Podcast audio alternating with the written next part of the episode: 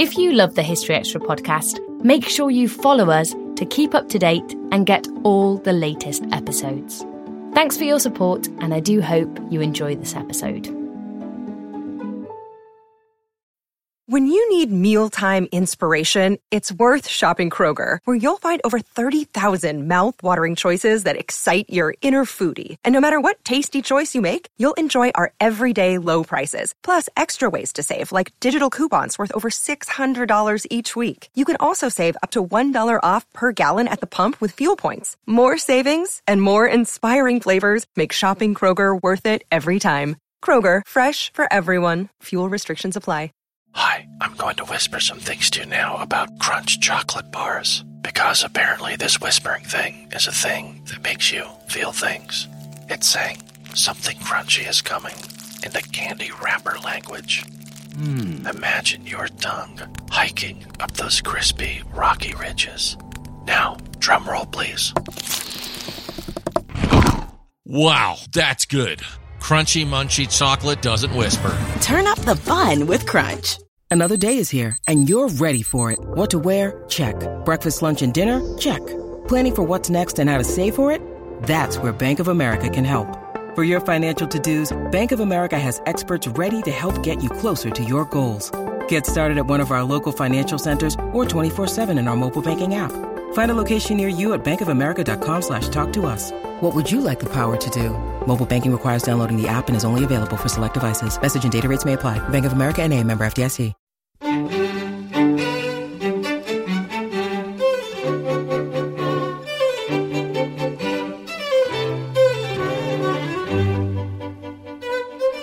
Hello, my name's Dave. I am the editor of BBC History Magazine, and this is the first part of our October podcast. I'm joined by our section editor, Rob. Hello. Now, we've had so much great content this month that we've decided to produce two pods instead of shoehorning it all into one. So we have this one, and then the second part will be released on the 9th of October. You're, you're taking your life in your hands by going to a, to a medieval physician. That's Dr. Ian Mortimer. He'll be taking us on a trip back to 14th century England shortly. At the heart of the Devonshire House Circle was this sort of remarkable menage a trois. And that was Hannah Greig, who was the historical consultant to the new film, The Duchess. You couldn't tell them what you were working on. I think they thought that we were filing clerks. And finally, Patricia Davies, who was one of the people involved in Operation Mincemeat, will be telling us all about this dramatic World War II deception.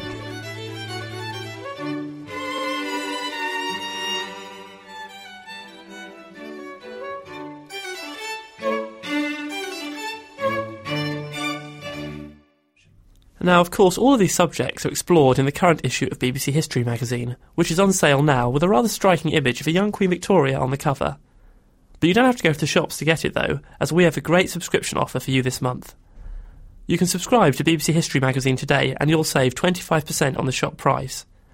Call us on 0844 844 0250 or you can go online at www.subscribeonline.co.uk forward slash history magazine and quote the code POD1008 to take part in this fantastic offer. Right, now, time for our first interview. In this month's magazine, Ian Mortimer has written a fascinating feature for us about the medieval market. I've been chatting to him to find out more about everyday life in the 14th century town. So, Ian, if I was to find myself somehow transported back to a town in England in 1308, what would be the, the three main differences that you think would immediately strike me? I think the first would be the lack of public space by comparison with a modern town. You're used to seeing towns which have parks, which have areas set aside for, for the public. In a medieval town, you don't have these public spaces. Yes, you do have churches and churchyards, but they're very much for those parishes and the people who live in these towns. You do have a marketplace, but that's very much for its specific purposes. You wouldn't find the, the, the sense of public space uh, in a medieval town. You'd also be struck by the lack of paving. When you look at a medieval town's roads, you'll find ruts in the middle of the street. You'll find drains in the middle of the street. You'll find they're pretty unsavoury by comparison with modern standards. Um, but probably the first visual uh, striking difference you'll see is how close the houses are together. Even in the main road, the houses are really, really close together by modern standards. And on little alleyways, you might find them five or six feet uh, apart across the other side of the road, so that as each house steps out, as it goes up to the second and third stories in some cases, you can almost reach across and touch the house on the other side of the road. So it's this intense grouping together of all these tiny little alleyways, um, which will really impress you as a, a, a, a, visual difference from modern time. You get a sense of that if you went to uh, went to York these days, wouldn't you? Yes, Wandering yeah, around absolutely. the shambles type area. Is that is that the best? Is that the best example? The shambles in York is a really good example of how the houses uh, get very close together, but also it's a good example of how you see houses at odd angles the idea of all the houses in one long straight line um, is, is, a relatively modern thing. I mean, you do have houses in rows, in, in alleys, of course, and in streets, but those houses all slightly different angles to each other. And York, you get a very uh, clear vision of that too, yeah. Okay. So, in your feature in the magazine this month, you've described the medieval shopping experience for us, and it's a great feature. Um, now, if I was a visitor to a medieval town, what else would I find to do with myself once I'd exhausted the opportunities in the market? I mean, you said there's not much in the way of public space, so what would I do with myself? Well, there's not that much in the way of public entertainment. You do get um, uh, the church organises plays, and you do have um, the, the, the, the, the, livery companies of a town uh, uh, uh organising their religious uh, demonstrations in, in, the town. But there's relatively little public entertainment. Most of it is private in the house of houses of the, the wealthy who have their musicians, who do have their uh, entertainment. Um, probably the easiest way of getting some entertainment or sort of what to do, you may say, would be going into the taverns and the ale houses. And uh, obviously, drink is available, but also there is dicing available. Many people do like to gamble, and playing board games and uh, dice games are uh, virtually everybody does it, and everybody loses money through dicing. It's, you, you find it all the way from the top of the society down to the bottom. Um, You'll also find a lot of storytelling. I mean, we, we think of uh, Chaucer's pilgrims trotting off on their uh, uh, palfreys towards Canterbury telling stories. Well, people did. I mean, the, the, one of the most common forms of entertainment is simply having a story read to you from a, somebody who can read, or or actually the, the verbal sort of uh, the oral tradition of storytelling, which might include um, Robin Hood stories from this time, and we know the, from William Langland's poem that people were uh, telling stories of Robin Hood at this time at this stage. So yes, storytelling and uh, dicing and gambling probably the most most common. Though you will of course find uh, minstrels occasionally at uh, um, at mummings and public celebrations. So, if, if I, assuming I found my way to one of these taverns and I've uh, I've you know lost my money on dice and I've listened to a story, I'm, I'm hungry now. So, would I eat well? I was there. Would you eat well? Uh, depends how much money you've got. Um, food. I mean, this is a general point, but I mean, food is really expensive in the Middle Ages. We think that price of food is going up now. I mean, food is nothing like as expensive as it was uh, in, in, in the, 14th century. But if you if you actually relate, take take something that hasn't changed in the way you um, uh, get hold of it and you process it. So like saffron, and I, uh, and I compared the price of saffron in the 14th century with now, and it's still picked by hand, so you can make this comparison. And then I took that as a stable uh, means of comparing prices, and I compared food prices in the Middle Ages with now. And depending on um, exactly which price you use, I mean, there are, there's a certain variation. You could find yourself paying the equivalent of between 30 and 50 pounds for a chicken uh, uh, so if you think in terms of having to spend between 30 and 50 pounds on a raw chicken, that, that's how valuable food is in, in, in, to, the, to these people. Now, if you compare it to wages, of course, there's an even bigger increase. You could find yourself having to spend the equivalent of 150 pounds on a chicken. That's how exceptionally valuable food is. So if you're going to go and uh, look for food around a medieval market, yes, you will find cooked meat, you will find a, a, a roast chicken, but you'll pay through, you'll pay several days' wages for it. So it's only really for the wealthy. The best way of getting protein uh, meals, if you're um, on the hoof, as it were, in a, a market, is to get meat pies. But meat pies tend to be very, very low quality meat and your chances of getting food poisoning from them is is probably significant because we do have cases in legal records where people have been found uh, pulling a pig out of a river that's been there for a couple of days and then serving it up in uh, meat pies. So that's your cheapest way of getting hold of food, but so, it's also going to be your riskiest. So, on, on that point, how, how worried should I be about hygiene standards? Well, you should be very worried. I mean, you should be very worried because they aren't worried. um, that uh, they have no concept of germ theory. They have no concept about how you um, uh, disinfect a knife, for example, if they're going to cut into your arm and take blood. They have no sense of uh, um, the, the fact that sharing a, a, a, goblet might actually take disease from one person through uh, to another. So yes, you should be very uh, very worried about uh, hygiene. Um, you have a few myths about hygiene. I mean, we do have often people saying that people simply throw out uh, their, their uh, dirty, um, well, loo from an upstairs window into the street. And it's not really true. There are strict rules about how you clean the streets of a, a town. And the, the, appearance, the appearance of things is very important. So there is this sort of strange incongru- incongruity in the, the fact that everything is very clean by their standards and very dirty by our own because of germ theory. But um, yes, on the whole, people died young, and one of the reasons was disease. Simple as that. You should be worried about hygiene. So, uh, going back to the shambles in York, that was the, that was a street of butchers, wasn't it? So, would I, uh, w- if if I was walking down there, I'd see a lot of meat with flies all over it. Would I? Or would they? Would they? Uh, would I? Would I look at that street and think, oh my god, I, I, I simply can't eat any of this meat? Um, well, you probably would. Uh, difficult question to answer because yes, you would have seen flies on the meat, and yes, you would have seen um, a lot of things that you wouldn't see by modern in, in, a modern butcher's shop. You wouldn't have seen any refrigeration. I mean, when fish is transported around, like for example, they haven't got ice to keep it in, so they keep it in wet hay and things like this. So there's a lot of things that you would think, oh, that's not the the right way to do it, but I mean, meat can actually keep quite well by comparison with something like fish. So, so yes, it will look strange to you, and but on the whole, it's, it's pretty resilient stuff. What you want to avoid are the, the unscrupulous dealers, uh, and they're the people who have scavenged food and uh, and then prepared it. And as I say, in a pie you can stick anything. So, um, if you're actually in York, which is the second most important city in the country, you're in the main butcher's market, they have to observe certain rules and they will try and make their meat look as good as possible for you. Mm. So you're, you're shopping in the best place there. Assuming I'm, I'm not uh, around in 1348, 49 when the Black Death is raging, but what yep. would happen if I ate a, a, dodgy pie and I got sick? Would uh, and uh, you know it wasn't uh, wasn't immediately about to die from, from the Black Death, but what what would happen to me if I was feeling a little peaky? Right. Well, if you're if you're in a town and you're feeling a little peaky, well, probably the first thing is if you are a member of the community of that town, you'd probably go to the person who know who you know knows most about medicine. So it would normally be a, a woman in the locality who has experienced caring for the sick, and she will have a look at you and sort of say, "Oh, this is what the situation is."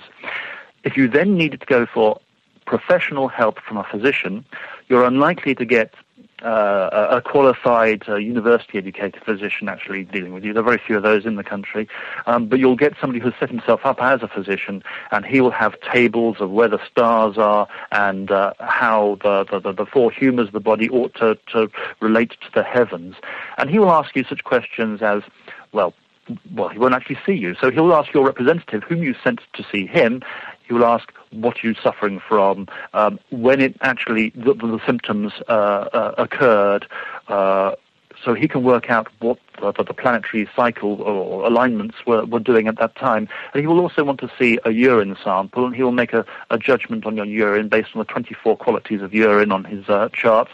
And he might take uh, ask for a blood sample as well, and, and he might taste that to, to, to, try and work out whether you're too choleric or you're or, or, or, or too sanguine, or, or in which way the, the humours of your body have got out of step. I mean, that's the diagnostic side of things. But then, if he's actually going to take action, and he probably will because he can charge for it, he will have a course of purgative to get rid of all the, the nasty things in your body, and that might be uh, something to make you vomit or something to give you chronic diarrhea made of mallow. It's really nasty, the purgative bit of a medieval medicine. Um, so he's basically laid you low through emptying your body. He will then give you a remedy, and in about 10 to 20% of cases, that will include some sort of animal-based um, a concoction. It might be sort of ground up roasted bats or, or, or something along those lines. But a significant um, number of remedies are going to have some part of animals in them. And after that, after he's sort of almost killed you with these things, he'll give you a restorative, which is the idea of bringing you back to um, a, a, state of health. I mean, physicians do kill people. There's very little significant um, uh, medical knowledge which you would regard as ah that is reliable.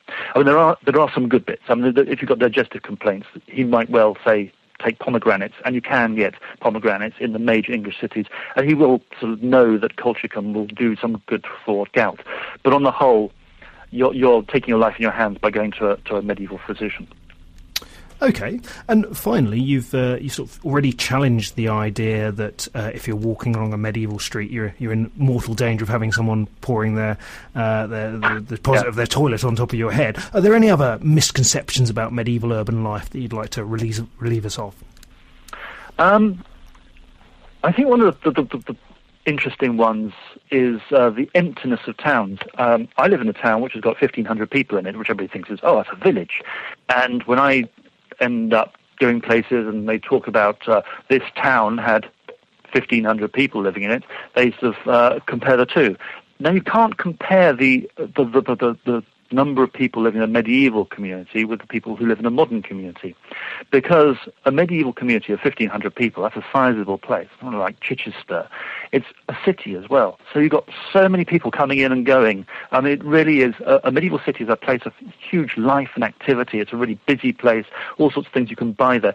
And so that 1,500 is a real uh, misleading figure when you compare it to modern times. So this, this idea that these places are sparsely populated, well, it, it, that's a, a misconception I'd like people to sort of get rid of because that is simply the people who are living there permanently. You can look at two or three times of as many people being there every day. So they're very busy places considering how small they are.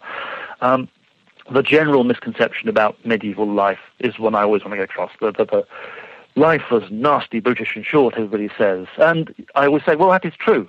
But it is many other things as well. I mean, if you're in a medieval town, you'd have gone into each of those churches and you'd have found them attended. You'd have found them having their precious objects carefully looked after. You'd have found all the paintings there. You'd have found uh, a huge wealth of artistic, uh, creative, imaginative, spiritual life going on. Um, so, yes, nasty, brutish, and short it was, but life was full of other things as well. And that's what I always like to get across to people. And I think with respect to, to towns uh, in, in particular, um, I and I think people ought to think about the loyalty of the townsmen to their towns. When you, um, I mean, medieval England is a really brutal place. The the, the level of murders uh, is so much higher than modern in modern times. You have difficulty understanding how violent society was. So if you're in medieval England, you want your friends to look out for you, and therefore, if a man were to risk being exiled from his town for being bad at his trade or fraudulent in his uh, uh, um, uh, sale of wine or bread or something like that, he could get exiled from his town. That's a terrible threat. And this social control through making people um, really, really cling to their towns and their friends a matter of identity and safety is, is something I think people to bear in mind. I mean, that is a, a, a fantastically powerful um, way of uh, understanding medieval society when you see that people really are determined to, to keep the, the, the, friendship and contacts they have in the place where they grew up. It's their real, really that's their only protection. So I think that's yeah, that's the other uh, uh, thing we don't appreciate quite as much, which I is worth thinking about certainly. Ian Mortimer's A Time Traveller's Guide to Medieval England is published by the Bodley Head on the 2nd of October. Now, before we go on to Hannah Greig and the Duchess, please indulge us for a brief advertising message, which I hope you'll find interesting. BBC Audiobooks has just published a new CD called The End of the Beginning Winston Churchill's Greatest Speeches, Volume 2. Churchill was a prolific, inspiring, and brilliant orator, and this is the second volume of digitally remastered recordings from the BBC archive. Here's an example of what's on the CD. King George VI died at Sandringham on the night of February the 5th, 1952. Churchill was now in his final term as Prime Minister, and it fell to him to deliver this simple and moving tribute to an unassuming but much loved monarch. My friends, when the death of the King was announced to us yesterday morning, there struck a deep and solemn note in our lives, which, as it resounded far and wide, stilled the clatter and traffic of 20th century life in many lands and made countless millions of human beings pause and look around them. A new sense of values, took, for the time being, possession of human minds. And mortal existence presented itself to so many at the same moment in its serenity and in its sorrow, in its splendor and in its pain, in its fortitude and in its suffering. The king was greatly loved by all his peoples. He was respected as a man and as a prince far beyond the many realms over which he reigned.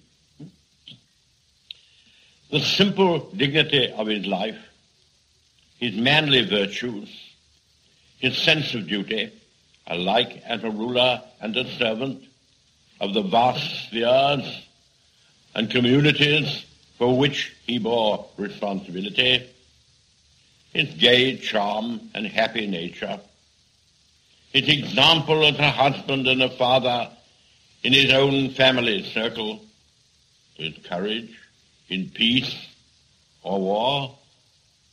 All these were aspects of his character which won the glint of admiration, now here, now there, from the innumerable eyes whose gaze falls upon the throne.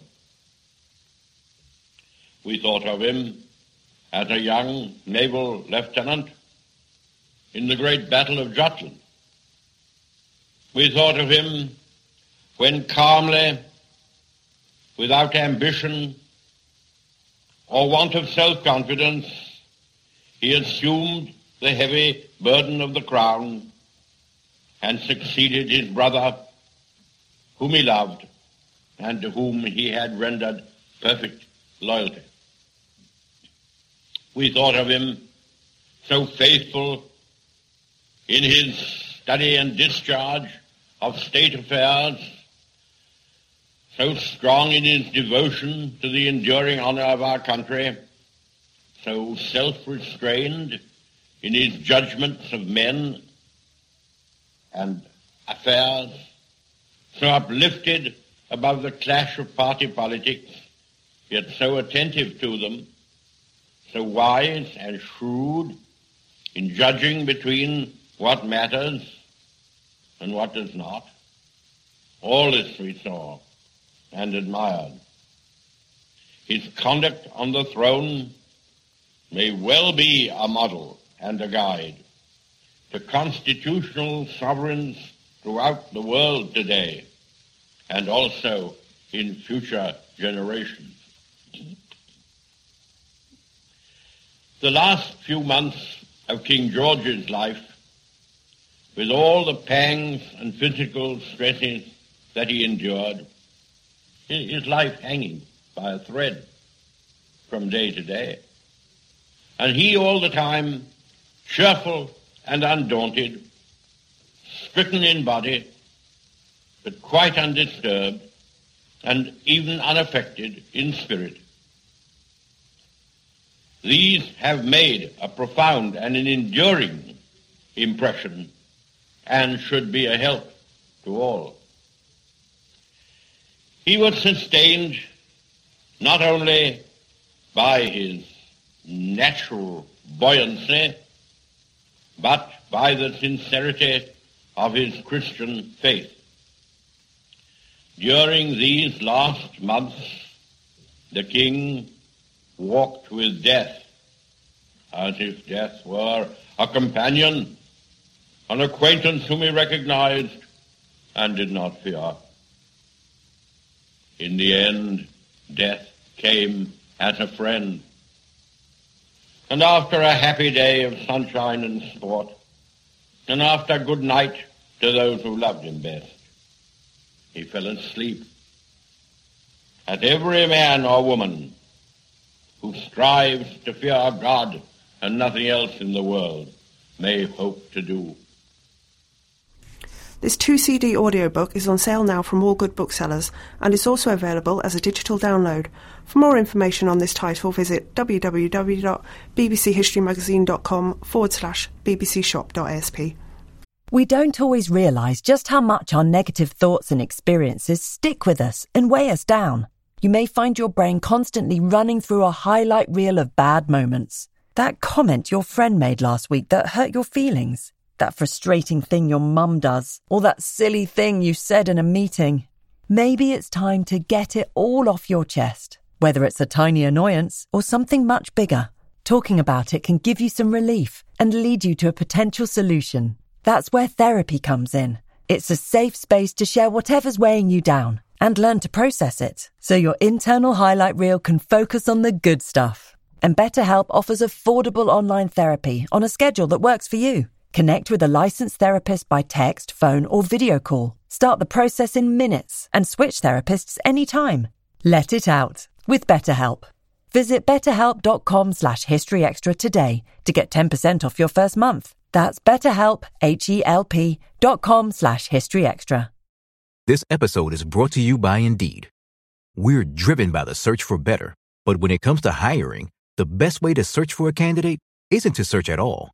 Don't search, match with Indeed. Use Indeed for scheduling, screening, and messaging so you can connect with candidates faster. And listeners of this show will get a $75 sponsored job credit to get your jobs more visibility at Indeed.com slash History Extra. Just go to Indeed.com slash History Extra right now and support our show by saying you heard about Indeed on this podcast. Terms and conditions apply. Need to hire? You need Indeed. And now let's hear from Hannah Greig, all about her role on The Duchess. Now, if you've been to the cinema lately, you may well have seen The Duchess, a British feature film directed by Saul Dibb, starring Keira Knightley, Ralph Fiennes, and Dominic Cooper. The film is based on Amanda Foreman's highly acclaimed biography of the scandalous 18th century English aristocrat Georgiana, Duchess of Devonshire. The historical advisor to the film was Hannah Greig, a lecturer in the history department of the University of York. Hannah's also written a feature in our October issue of BBC History magazine looking at Georgiana and the 18th century ideal of beauty. And Hannah is here with me today to talk about her experiences on the film. Hello, Hannah. Hello, Sue. Hello. Um, now, for listeners who haven't come haven't come across Georgiana before, tell us a little bit about her. Well, Georgiana, Duchess of Devonshire, um, is, I suppose, familiar to historians really for her participation in the late 18th century elite and political world. Um, she was born Lady Georgiana Spencer, but in 1774 she married the fantastically wealthy, but also fantastically haughty 5th Duke of Devonshire. And really from thereafter, her life became, in part, sort of extraordinarily glamorous and high profile. Um, she becomes renowned as a political hostess for the Whig Party, um, an election campaign for them, a leader of fashion, and a patroness of elite society.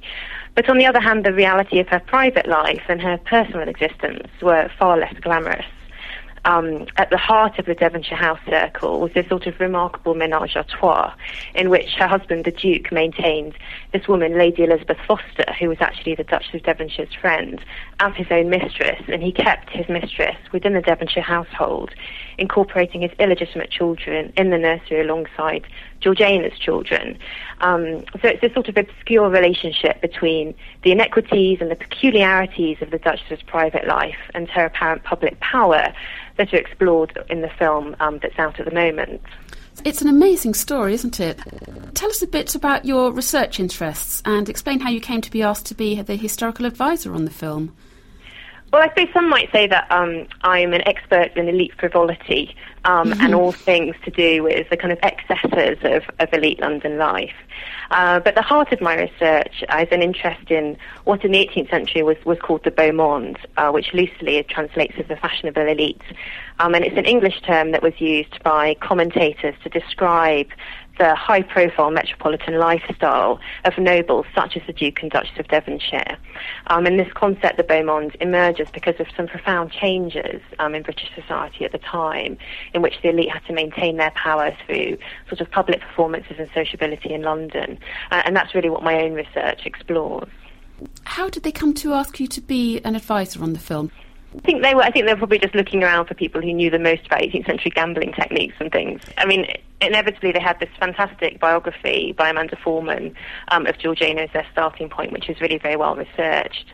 But because my research expertise lies more broadly in, in elite culture um, throughout the long 18th century, and particularly the aspects of, of London life, I suppose that's why I proved useful to them and that they wanted to explore some of that broader context and, and also think a bit about the relationship between the elite and the wider public. Um, so there are some scenes in the film where Georgiana um, is a- active in London society. So there's some street scenes, a theatre scene, a, a political election, and at that point, the kind of relationship between the elite and the rest of London society is, is something that they, they really wanted to develop in a bit more detail. And so, did you work with them at sort of at the script stage to include things that added realism? Um, how did it work on a practical level? Yeah, I suppose I was really um, on call for any historical questions as they came up when they were preparing for filming uh, and during the shooting. So I cast a critical eye over the script uh, when it was first developed, looking for any sort of historical inaccuracies that had crept in. And we thought a bit about background detail. Um, so, for example, there's one lovely scene where the Duchess of Devonshire sees um, some of her servants spying on the Duke as his relationship with his mistress develops. And, and we drew um, on that from um, 18th century depositions from court cases that were made by servants who sort of told all on their elite employers. So we try to use primary source materials to underpin um, some of the scene setting um, behind the script and the shooting as well. And then when the shooting developed, um, when the shooting began, sorry, I, I spent the first two weeks on set with them as they sort of got a feel for the period um, and then answered any queries as they came up and just kept an eye on things and sort of complained vigorously when, when anything Mm-hmm. happened that didn't seem to be 18th century. okay, so a sort of historical watchdog, if you like. yeah, historical complainer about Yes. might be um, now, of course, I've got to ask the inevitable question: um, What was it like on the set, and who did you meet? Um, well, it was fascinating actually to see the 18th century world come alive. Um, and, you know, I had the privilege of meeting all of the cast and all of the crew who were working on the film. And, you know, it was a pretty big operation, really. And, and for the big scenes, there are often many extras as well as uh, main cast members who, of course, we're familiar with Keira Knightley and Ralph Fiennes. Mm. Um, and Rafe in particular, I think, was very interested in the history. So we had long discussions about the historical context, and he was a very avid reader. So I set him some reading lists as I would Oh, right. for one of my students on, on my courses. And, you know, which historian wouldn't want to talk to Ralph Fiennes Indeed, in yes. full costume, sort of Yes. frowning nobly in a wig. It was fantastic. Superb. An actor would love to to get some insight into what goes, you know, what goes on in his character's mind, so to speak, and um, knowing some of the history and, and how his character would behave. I guess is an ideal way to, to do it. It seems to be very important to them to, to, to kind of get to get behind the script as well and think very carefully about their responses to particular moments. Now you've you've obviously um, seen the film. I believe you went to a preview before it was released. Um, did you like it? Yeah, I enjoyed it very much. Um, it's very interesting to see a film actually when you when you've seen it in development and then to suddenly see it on the screen and, and it's sort of transformed actually on, on the big screen um, and without all the paraphernalia that you see of course when you're watching it being filmed and all of the music and I thought it you know really looked very beautiful and captured the decadence of, of the elite lifestyle very well. Um, so no, it's very intriguing to see it in its final in its final cut. Fantastic. Now back to you. You're working on a book at the moment. What's that all about? Um, well, the book explores uh, the life of the beau monde, this 18th century um, fashionable elite, um, and it's called The Fashionables, um, London's beau monde in the 18th century. Uh, and it tries to explore the maintenance of elite authority in the 18th century, particularly through social and cultural factors. Um, so through clothing, through public performances, um, just through the lifestyle and how that lifestyle that we we're so familiar with from caricatures actually maintained elite power in the 18th century. Thank you very much. Uh, so, what was the title again? The Fashionable. The Fashionables. London's beau monde in the 18th century. Thank you. of like the Avengers. no, it sounds. We look forward to that. Thank you, Hannah. Um, Hannah's feature in the October issue of BBC History magazine examines the 18th century ideal of beauty, a quality that was perceived not simply as one of physical allure, but also manners, power, and position. The Duchess was filmed at various locations, including Bath, Holkham Hall, and Chatsworth House in Derbyshire, the seat of the Dukes of Devonshire. At Chatsworth, until 31st of October, you can see displays about Georgiana and the film, including spectacular portraits, treasures from the archive, and two original costumes worn by Keira Knightley in the film. Find out more at www.chatsworth.org.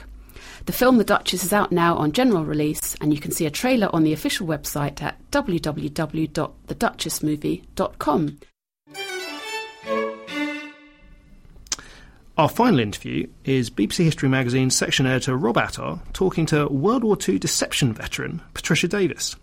Before we listen to that, though, let's hear Rob's monthly suggestions for three things that history lovers should do this month. Rob. Okay, well, first up, we've got a very interesting exhibition coming to the Royal Academy on the 25th of October. It's called Byzantium 330 to 1453, and it traces the history of what was the Eastern Roman Empire from its foundation until the sacking of Constantinople by the Ottomans. The curators there have managed to acquire an amazing array of artefacts from the Byzantine Empire, and it looks like one not to be missed, especially as exhibitions like this, they only seem to come round about once every 50 years. Really? Every 50 years? The last one was 50 years ago, and I was talking to the curator of this one. He said this might be the last one ever, as far as he can tell, so definitely one to go and see. Okay, what's your second selection? Well, secondly, I'd like to draw your attention to the Times Cheltenham Literary Festival, which runs from the 10th to the 19th of October. Now, there seem to be more and more of these literary festivals springing up all the time, and what people might not know is that quite a lot of historians take part in them as well. So, for example, at Cheltenham this year, we've got the likes of John Julius Norwich, Simon Schama, Terry Jones, and Andrew Roberts, to name a few. And if you'd like to check out the programme, you can do so at cheltenhamfestivals.com. I've booked in to go and listen to David Starkey speaking up there, actually. Have you? Yes, I have, yeah. You never told me? I didn't. And finally. Well, finally, well, as well as appearing in Cheltenham, Simon Schama is coming back to our TV screens this month with his new series, The American Future. In the programmes, Schama will be looking at various issues affecting contemporary America, such as war, race, and um, resources, that kind of thing, and he'll be offering a historical perspective to them. Now, as anyone who's watched his previous documentaries will know, Schama's an excellent communicator, so this series should be well worth watching. It's going out on BBC Two. We don't yet have confirmation of the transmission dates, but if you don't want to miss it, make sure you sign up to our weekly TV email service, which you can do through our website. And I've also done an interview with Simon Schama about his new series, which you can read in our October issue. Thanks, Rob. So that's three uh, excellent ideas for history enthusiasts to uh, to get on with this month. Um, but now let's move on to our final interview, which is all about a World War II deception story. But first, we need a little bit, bit of background. So, Rob, tell us about Operation Mincemeat. Okay, in the spring of 1943, the Allies were planning a landing in Nazi occupied Europe. For strategic reasons, their preferred choice was Sicily, but they were concerned that the Germans would realise the importance of the island and concentrate their defences there to repel any invasion. So, in order to get round this problem, British intelligence came up with quite a cunning deception plan. And what was this cunning plan? This plan was that they obtained a dead body and they gave the corpse a new identity as a Royal Marine called Major Martin. They dressed him in uniform and provided him with fake military documents that implied the Allies were planning to land in Sardinia and Greece instead of in Sicily. The body was then released into the ocean to wash up on the coast of Spain, and it was made to appear as if he'd been killed in a plane crash. Did the Nazis fall for it? Well, the Allies knew that there were Nazi agents active in the area, and sure enough, the false information was picked up and fed to German High Command, and yes, they swallowed the whole story. Crucial forces were diverted away from the defence of Sicily, which helped the landing, and the story actually inspired the later film The Man Who Never Was. And what, what does Patricia Davies have to do with all this? Well, Patricia Davies worked in naval intelligence during the war. Her boss there was Ewan Montagu, who was one of the mm, prime instigators of Mincemeat. She was she was there when when the operation was taking part, and she last week told me about her memories of the operation 65 years ago. So, how did you come to be involved with the operation?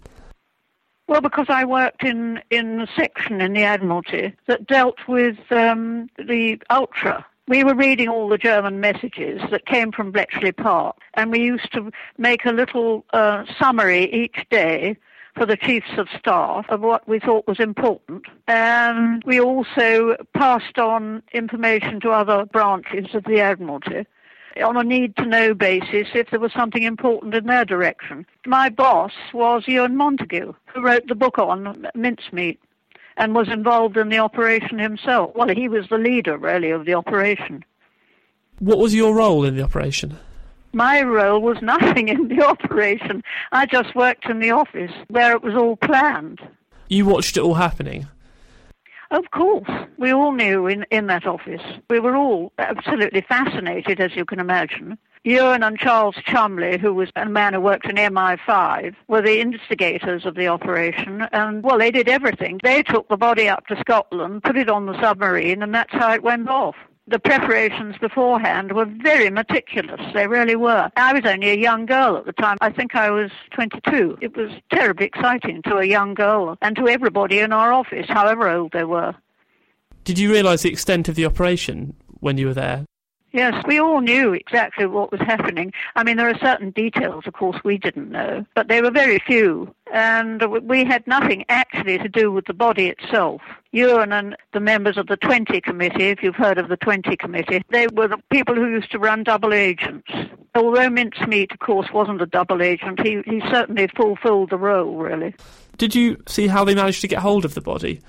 How did they get hold of the body? Well, I'll tell you who got it. There was a coroner in London at that time called Bentley Purchase, and he was a rather um, unconventional character. And my boss, Ewan Montagu, who, who was a barrister, knew him through his, his life as a barrister. And as he was always seeing dead bodies all over the place, he was instrumental in finding the right body because it was terribly difficult to find a body that hadn't either been injured or died of some other cause. You know, they wanted a body that looked like, as if it might have had pneumonia because that was consistent with drowning, you see. You get water in the lungs. They managed to find one in the end, then. Well, there was this man who um, he was a pauper, and he apparently mistakenly drank some rat poison. I think that probably also helped the idea that he might have had pneumonia. How did they create the personality and like the life story for Major Martin? Well, that that was one of the interesting parts. They invented a father for him, a fiancée, and the papers that he was carrying. They enclosed a picture of the fiancée, she was a girl who was working in MI5, but she didn't know anything about the operation. They just ran round MI5 asking attractive girls if they could provide a photograph. Tremendous amount of care was taken, you know, to get the right clothes, get uh, right bank. Ewan used his brother-in-law's house for the letter that the girl wrote her love letter on and um, immense care was made to keep it sort of in the family, so to speak. And, and the bank, you know, he knew someone in some bank, and so he was chosen as the bank manager. And the clothes were got from army stores because he was made a major in the Marines. Because if he'd been in the Navy, Gieves the shop would have had to have had a man come and cut the suit for him because naval officers' uniforms are always tailored, and so you had to have fittings and all that sort of thing. Um, you couldn't really have a Gieves coming down and fitting a suit to a dead body. So they chose the Marines, I think, came from army stores, all their clothes, and they also chose old underwear for him to wear, so it didn't look as if he'd sort of dressed up to go on this trip. Every little detail was very carefully thought out. Do you remember at the time how optimistic were your colleagues that the plan was going to work?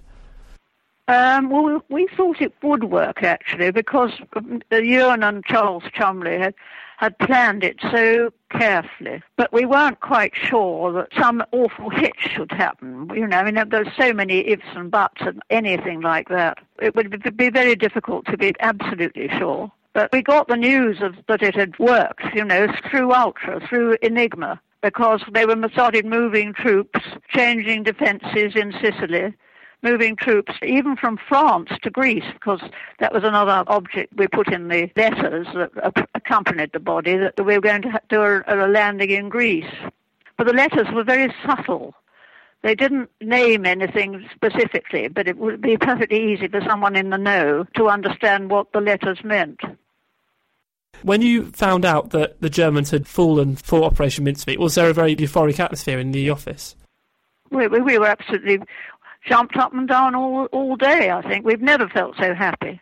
I mean, we were really delirious with happiness because it had been a long well, I mean, it was only three or four months, but it, you know, it seemed a long time, and it was so exciting. And for it actually to work was glorious for us, and of course, particularly for you and, and the top people, not only minions like me. They fell for it completely, didn't they? The Germans. They fell for the whole thing. They did fall for it, yes.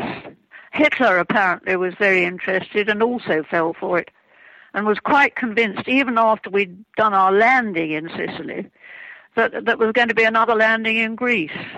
I suppose it must have saved, uh, well, countless lives, really. Well, I think so, and it's funny actually because my husband was a naval officer, and uh, well, RNVR, if you can call that naval officer, and um, he'd landed in Sicily three days before the actual landing because he was sussing out things there for the navy. And my brother-in-law was there in, in the army slightly later, but they would probably have both lost their lives if mincemeat hadn't worked. So I would never have had a husband, at least not the one I've got. So it really made a personal difference to you as well, the operation.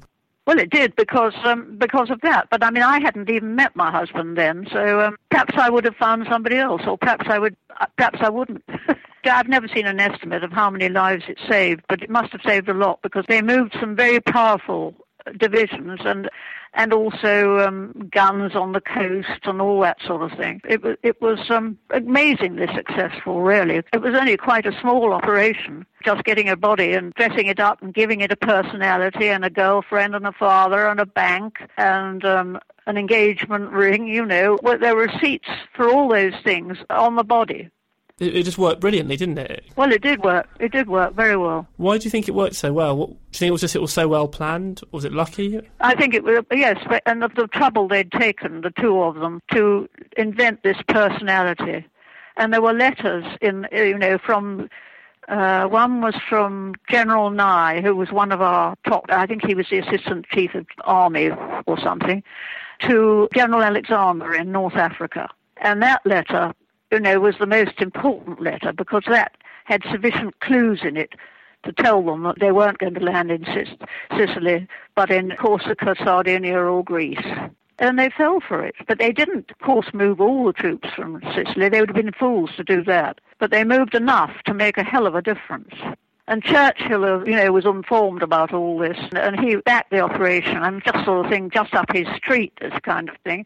But apparently, he did say at the time, any fool would think it would be Sicily. But you know, the, the Germans were fools. I read somewhere, sometime after the war, that um, Field Marshal Kesselring was the only one that thought that it wasn't genuine, but all the others fell for it. Would you say that was the happiest moment for you in the war? I suppose it probably was. It was the most wonderful thing because we'd had terrible times, you know, particularly the Navy had tremendous amount of ships being sunk and the submarine, German submarines were so good and so lethal. They had an awful time in North Africa at one time, you know, it looked as if we were going to lose North Africa. But then we gradually climbed backwards and this was one of the things that was one of the biggest triumphs, really, I think, of the war. Have you really talked about this much after the war? Well, you had to keep it a secret for years that it had happened. My parents never knew. I'm sorry about that because my father, you know, would have loved to have known all this, but you couldn't tell them what you were working on. I think they thought we were filing clerks or typing something. You know. They had no idea you were involved in these top secret operations. No, no, no idea at all. You must have been desperate to tell people as well. I would have loved to have told somebody about mincemeat, I must say, but you couldn't do it. Now you can hear more from Patricia Davies in the new Second World War section of the National Archives Learning Curve website. That can be found at www.learningcurve.gov.uk. And don't forget that you can subscribe to BBC History magazine and save 25% on the shop price. Call us on 0844 844 0250 or go online at www.subscribeonline.co.uk forward slash history magazine and quote the code POD1008 to take part in this fantastic offer. Okay, we're done. If you want more history, buy the magazine, or why not visit our website, www.bbchistorymagazine.com, to read the new blogs, sign up to our new weekly History on TV e newsletter, or just have a root around and see what we've got there. And do look out for the second slice of this month's podcast, which will be released on the 9th of October. That will include a five minute lecture from Professor Richard Evans on the making of the Third Reich. And I'll be talking to Kate Williams about the life of the young Queen Victoria. I do hope you'll join us for that.